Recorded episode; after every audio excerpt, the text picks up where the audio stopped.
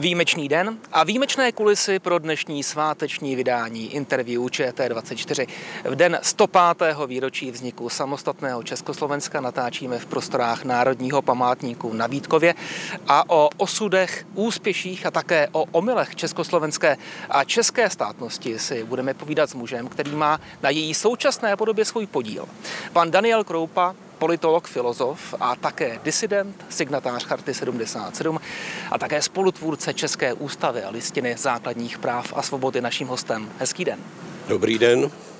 Pane Kroupu, dovolím se začít kacířskou otázkou, i protože vy jste si ji také položil v jedné ze svých úvah. Stálo to za to? Stálo to za to eh, rozbíjet eh, Rakousko, Uhersko, eh, usilovat o vznik Československa, když výsledkem bylo, jak mnozí říkají, mocenské vákum ve střední Evropě, které potom vyplnili na dlouhá desetiletí totalitní režimy. Rakousko-Uhersko nechtěl rozbít ani Tomáš Garich Masaryk. Až do okamžiku, kdy převládla pangermánská ideologie, která vedla eh, k první světové válce a vlastně zatáhla do ní i ty národy, eh, které necítili její potřebu. Byly to hlavně ambice Německa, které chtělo změnit status quo. A Rakousko udělalo chybu, že napadlo Srbsko. A teprve poté Masaryk začal uvažovat o e, samostatném Československu. Hmm. Můžeme tedy o Československu trošku uvažovat jako o státu vzniklém z pudu sebezáchovy? Do jisté míry z pudu sebezáchovy, ale samozřejmě e, ambice českého národa získat politickou samostatnost trvaly dlouho, ale vždycky vlastně byly koncipovány v rámci Rakouska-Uherska. Palacký, jak říká ta otřepaná fráze, že kdybychom Rakousko neměli, museli bychom si ho vytvořit. Hmm. A, čili ty ambice nemířily mimo rakousko-uherské soustátí, protože ono bylo stabilizačním prvkem a vlastně poměrně úspěšným útvarem poměrně dlouho. Vy jste s odkazem právě na Tomáše Garika Masaryka prohlásil stát, který on pomáhal vytvořit, koncipovat je naším úkolem. No a my jsme se za těch, tehdy jste to říkal eh, v den z tého výročí, my jsme se za těch 100 let moc nevyznamenali v naplňování tohoto úkolu. Dnes, 105 let poté, platí stále tahle vaše věta?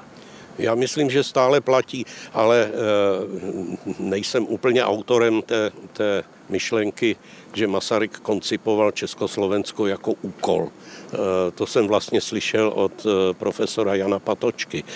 A když si uvědomíme hloubku této myšlenky, tak vlastně i dnes před náma stojí úkol, máme stát a český národ, český politický národ, teď má úkol naplnit ideály, na základě kterých vznikl.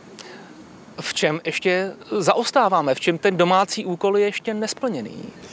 Víte, my jsme si eh, po vzniku eh, Československa neuvědomili, že se situace zásadně změnila. Eh, Češi a Slováci vytvořili československý národ, který předtím neexistoval, proto se říká, že to byl umělý konstrukt, ale oni všechny ty eh, podobné pojmy jsou vlastně konstrukty, ale neuvědomili si, že končí éra eh, nacionalismu, eh, kterým jsme žili od počátku národního obdob, obrození a že nyní je potřeba ten etnický národ, který usiloval o svoje prosazení v moderním světě, přetvořit do politického národa. A, a ta první republika vlastně stále bojovala eh, eh, boje, které eh, patřily už do minulého století. Odčiňovali jsme Bílou horu, v pozemkové reformě, nedokázali jsme vyřešit vztah s menšinami, zejména eh, s německou menšinou, což se nám později vymstilo. Ono se někdy uh, uvažuje alternativně o dějinách Československa prvorepublikového jako o jakémsi druhém Švýcarsku. Uh, je tohle spíše vtip, aforismus, nebo to byl reálný, možný program pro tehdejší dobu, který by byl možná, uh, řekněme, efektivnější a úspěšnější ve výsledku?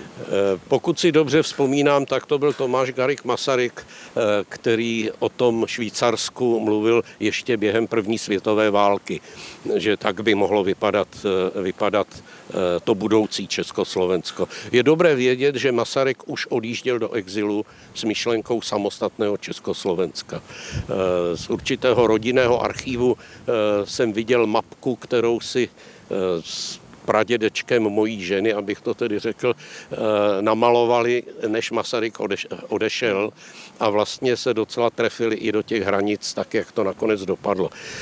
A to, eh, ta představa toho Švýcarska eh, vlastně byl jakýsi pokus o model soužití těch národnostních menšin, ale eh, po první světové válce se na to naopak zapomněl. Hmm. Z jakého důvodu? Chyboval tady i Tomáš Garik Masaryk? Tomáš Garik Masaryk, pokud chyboval, tak v tom, že sice důkladně promýšlel ideu českého národa, eh, eh, promýšlel eh, její demokratickou povahu a tyhle ty věci, ale u Masaryka nenajdeme vlastně žádnou propracovanou teorii státu. Hmm. A ten stát se tvořil, řekl bych, dosti spontánně. Tu myšlenku Švýcarska pohřbili už první vlastně měsíce existence Československa, eh, protože vlastně vůči těm eh, menšinám bylo nutné zakročit vojensky vůči sudeckým Němcům, kteří vyhlašovali okresy, které měly vlastně patřit k Rakousku, vůči maďarské menšině na Slovensku, která tam pak vyhlásila Slovenskou republiku Rad. Na Těšínsku se bojovalo s Poláky, Eh, a v téhle atmosféře vlastně myšlenka, že by se Československo rozdělilo do nějakých kantonů, eh, ve kterých by ti lidé, eh, ti, ti, ty menšiny žili samostatně, se ukázalo jako velmi nerealistické. Vy jste zmínil takzvaný čechoslovakismus, tedy představu, že Češi a Slováci jsou jedním národem, byť si to někteří z nich možná tak úplně neuvědomují. Ehm, zmínil jste, že to mnozí považují za umělý konstrukt. Nebyl od začátku odsouzený k nezdaru a nebyl to projev eh, Masarykovy eh, schopnosti uvažovat v intencích takzvané realpolitiky v některých případech? No, nebylo to úplně konzistentní s tím, jak Masaryk eh, vlastně ideje českého národa promýšlel. U toho založení Československa vlastně byly dva takové argumenty. Právo národa na sebeurčení a historické právo českého národa. Ehm, tyhle ty dvě věci vlastně nešly úplně dohromady a někteří, někteří se přikláněli na jednu nebo na druhou stranu. Ale ale eh, víte, ten problém nebyl v tom, eh, v tom československém národě, ale v tom, že ta etnika se nedokázala přetvořit do politického národa. Eh, v okamžiku, kdy přijmete ústavu, tak jsou prostě obyvatelé daného státu občané a mají rovná práva.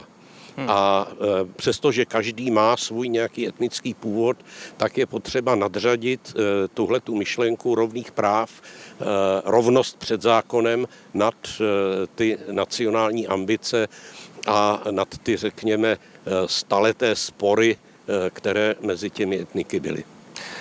Rozdělení Česko, Československa je téma, k němuž se nerad vracím, stále je považuji za největší neúspěch transformace naší republiky, prohlásil jste.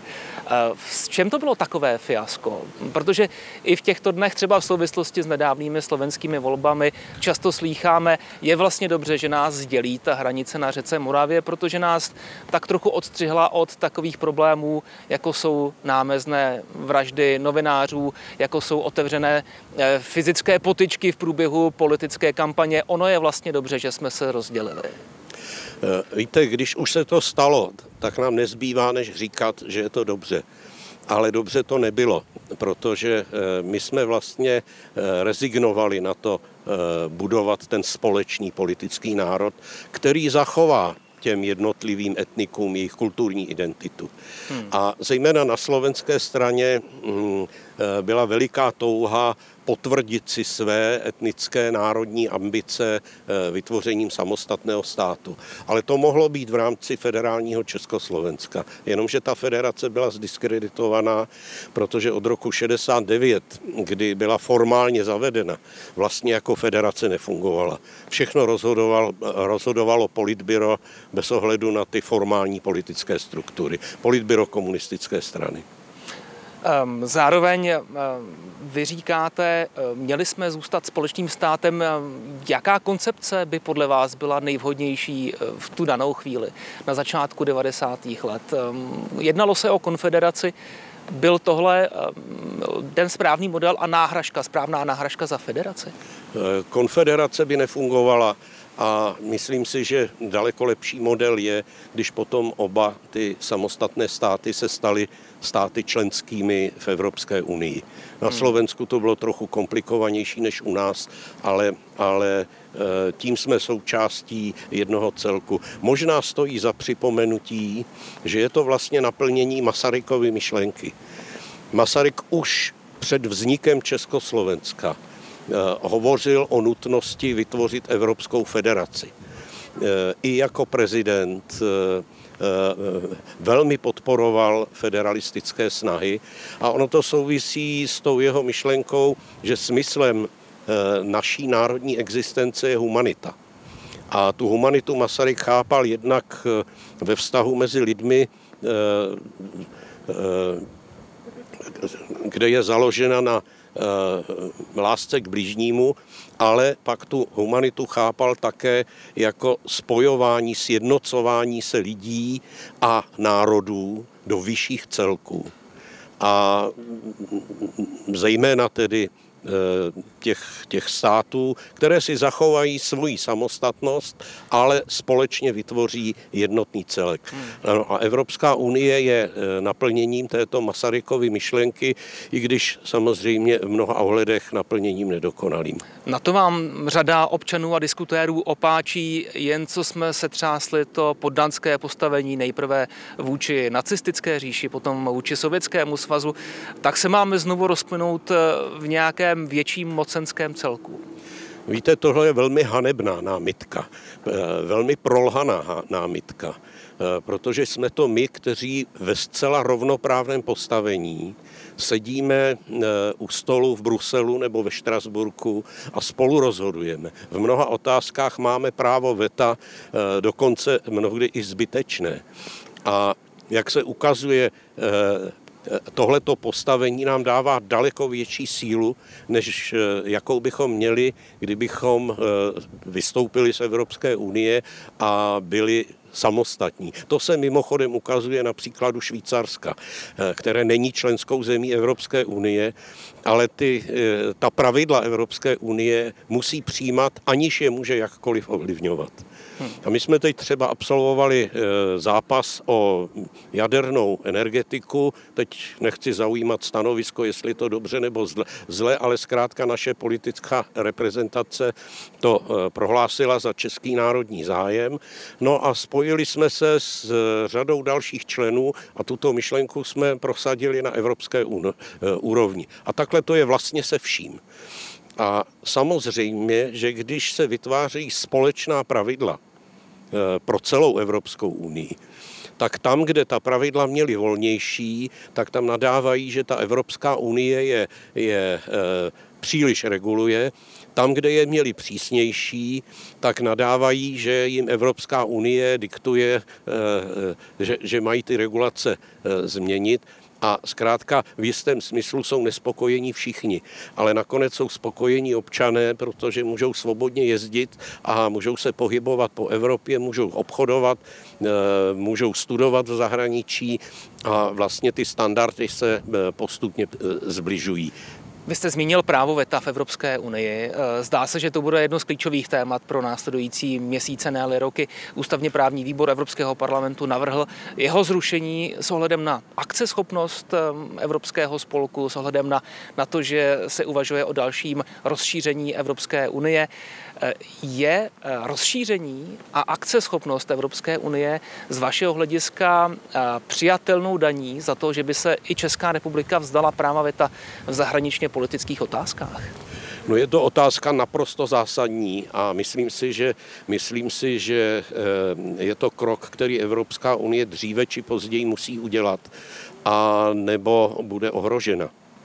Eh, víte, eh, jenom člověk, který je zabedněný v, nějakém, v nějaké malé provincii a nevidí za hranice, si neuvědomuje, že dnešní světová politika se hraje mezi velmocemi a jednotlivé malé státy a dokonce takové státy, jako je Německo nebo, nebo Británie a, a podobně, eh, tu roli nejsou schopny zvládnout a nejsou schopny zaručit vlastně ani vlastní bezpečnost. Teď nemluvím jenom o té bezpečnosti vojenské, ale je bezpečnost energetická, bezpečnost eh, eh, týkají kyberbezpečnost a všechny tyhle ty otázky, které budou ovlivňovat náš život. A jestli Evropská unie nebude akceschopnější, to znamená, jestli se nepodaří prosadit zrušení právo VETA v těch zahraničně politických otázkách, tak nebude moci dělat eh, silnou zahraniční politiku a nebude moci budovat eh, svůj evropský obraný pilíř.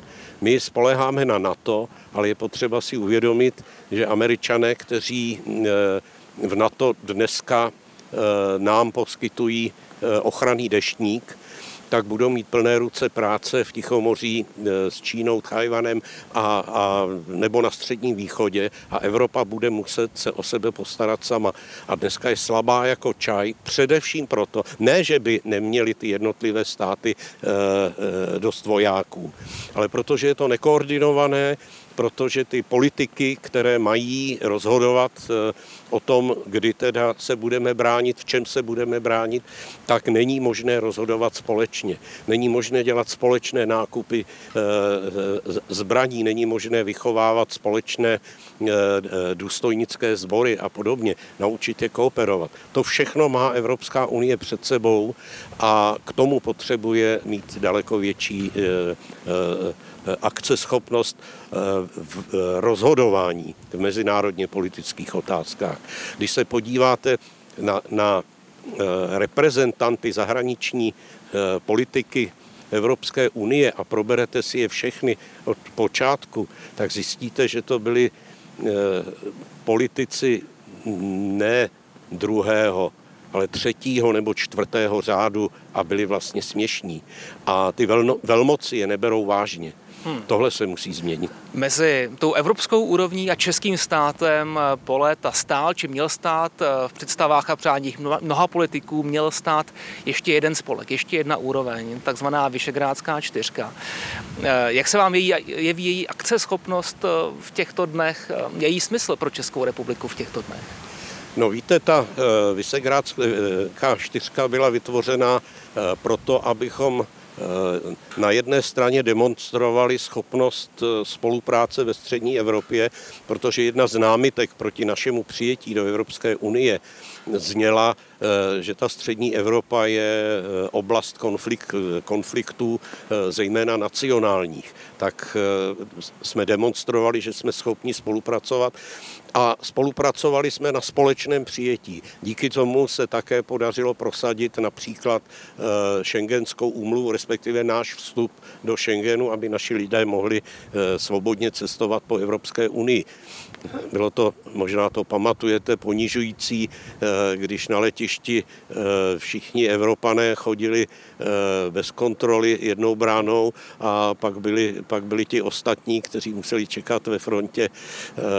Tak i tenhle detail ilustruje, ilustruje, jak to bylo důležité. Nyní ta Vysegrádská čtyřka má smysl v podstatě jedině, pokud se týče čistě regionálních záležitostí vzájemných. Eh, a je to určitá symbolika. protože politické zájmy těch jednotlivých eh, států jsou velmi rozdílné. Maďaři se naprosto neschodnou s Poláky ve vztahu k Rusku. Slovensko má obavu stále tedy z maďarských ambicí po Velkém Maďarsku. Rakous, Česká republika, Česká republika se tak trochu distancuje od Maďarska a Slovenska. Teď s nadějí asi zlíží do Polska, že by tam mohl vzniknout lepší partner pro různá vyjednávání v Evropě, protože nechceme být házeni do stejného pytle jako tedy je Orbánovo Maďarsko a Ficovo Slovensko. Takže tohle se bude muset samozřejmě řešit. Aniž bychom si pokazili vztahy s těmito zeměmi, tak ale musíme se od nich distancovat, protože jinak jen těžko něco v Evropě eh, prosadíme. Dnes večer budeme svědky na Pražském hradě ceremonie, která má v ideálním případě sloužit jako určitý tmel naše, našeho národního sebevědomí, předávání státních vyznamenání. Pane Kroupo, domníváte se, že se této ceremonii daří naplňovat eh, tuto úlohu, dávat eh, lidem naději, dávat lidem pocit národního uvědomění, dávat eh, českým občanům vzory určitého chování, které mají být pro český stát přínosné? No až dosud se to nedařilo a uvidíme, zda dneska večer dojde k nějaké změně. Je to vůbec, Před... je to vůbec možné, je to vůbec reálné naplnit takhle, ehm, takhle nedozírná, složitá očekávání od takové ceremonie? Víte, ta očekávání dneska nejsou a nemusí být až tak veliká, protože samotný fakt, že prezident na rozdíl od toho předchozího, nebude používat eh, státní vyznamenání k tomu, aby odměňoval své přátele a příznivce a mstil se svým nepřátelům, ale uvidíme, jestli eh, eh, ty medaile a ocenění eh, dostanou lidé, kteří se opravdu zasloužili pro stát, bez ohledu na to, zda jsou přátelé prezidenta či nejsou. Hmm. A to bude úplně stačit. Není to tak, že vždycky se najde někdo v tom českém, českém státním národě, kdo bude nespokojený s tím, kdo to státní vyznamenání, vyznamenání dostal, že to jednoduše také svým způsobem působí jako rozdělující prvek v české společnosti? No, já doufám, že, já doufám, že ten stmelující prvek dneska převáží. Hmm. Ovšem v jednom případě je to letitý problém. Otázka eh, bratří Mašínů podle informací České televize eh, dostane vyznamenání jejich sestra Zdena. Zítra ostatně budeme vysílat interview, interview ČT24 předtočené právě s ní. Ovšem otázka bratří Mašínů stále zůstává mimořádně rozdělujícím tématem. Je to z vašeho hlediska pochopitelné? Je to pochopitelné v tom smyslu, že eh, stále ještě naše veřejnost nedospěla k jasnému stanovisku, k jasnému většinovému stanovisku. Bylo by asi, bylo by asi mm, nepatřičné chtít po prezidentovi, aby to řešil eh, za to, co si mají lidi eh, vydiskutovat. Možná, že až uvidí nový film o mašínech, tak třeba, eh, třeba se to nějak ovlivní. Ale ta diskuse pokračuje a musím říci, že za těch 30 eh, let, co ji sleduji, víte, já jsem znal osobně eh, některé členy této skupiny. Eh, Milena Paumera, pana Hradce a, a mluvil jsem s nimi a oni mě vysvětlili, v jaké atmosféře oni tehdy působili a říkali, dokud si lidé neuvědomí, jaká byla ta atmosféra, tak nepochopí, proč jsme to dělali. A postupem času přece jenom e, se ukazuje, že e, přibývá těch lidí, kteří začínají rozumět tomu, co byla diktatura proletariátu a vlastně válka e, komunistické strany proti vlastnímu národu. Je nějaké další jméno, kde už léta čekáte na to, kdy padne ta nominace? Kde máte pocit, že český stát má dluh vůči té které osobnosti a měl by vyznamenat její zásluhy? Víte, takových osobností je spousta, nemůžu jmenovat jednu. A některé, některé z těch osobností, i když získali eh, ocenění získali medaily, tak veřejnost jejich jména stále nezná. Hmm. Já zmíním jednu jedinou, která už od pana prezidenta, jak, jak si Havla, myslím, dostala ocenění, a to je profesorka Růžena Vacková. Nyní letos jí odhalili pamětní desku na, na filozofické fakultě a to byla, to byla jedna z prvních žen, která byla profesorka, profesorkou na Karlově univerzitě, neli vůbec první.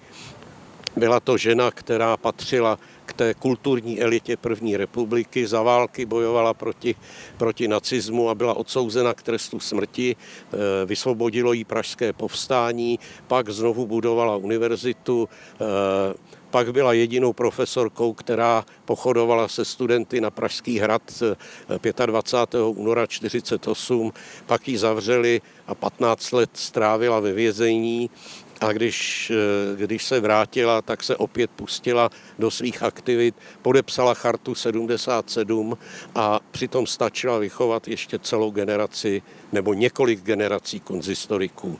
Tak budeme mít v Praze aspoň také ulici eh, Růženy Vackové. Ovšem další osoba také nebude dnes přítomna slavnostní ceremonie na Pražské hradě a to ta, která eh, donedávna eh, státní vyznamenání propůjčovala. Miloš Zeman dnes na Pražský hrad nepřijde. Jaký signál to podle vás eh, vysílá české společnosti? No, mm, já bych řekl, že tímto bývalý pan prezident přispěl k tomu obrazu, který chce vytvořit nový pan prezident. Zkrátka nastala nová doba, do které on už nepatří. Slavíme, dá se říct, narozeniny naší státnosti, k těm se přeje. Co vy byste přál Česku ke 105. narozeninám a co naopak vy, vy byste si přál od českého státu? Víte, já bych si strašně přál, aby český národ si uvědomil, český politický národ, aby si uvědomil, že nese odpovědnost eh, za stát, který eh, vytvořil Masaryk, že je na prvním místě jeho povinnost ho bránit. To znamená, věnoval daleko větší pozornost eh, obraně našeho, našeho státu. První republika v tomto vynikala zradili vůli národa se bránit politici, kteří se lhali. Eh, dnes žijeme ve světě, eh, ve kterém opět, eh, opět různá napětí přerůstají v konflikty a války a my těm válkám můžeme zabránit tím, když vybudujeme silnou armádu České republiky jako součást silné obrany schopné, silného obrany schopného evropského pilíře NATO. Soudí a přeje si Daniel Kroupa, který byl naším svátečním hostem. Děkujeme. Já také děkuji. Tolik interview ČT24. Za malou chvíli už začínají sváteční události. Dívejte se. Hezký večer.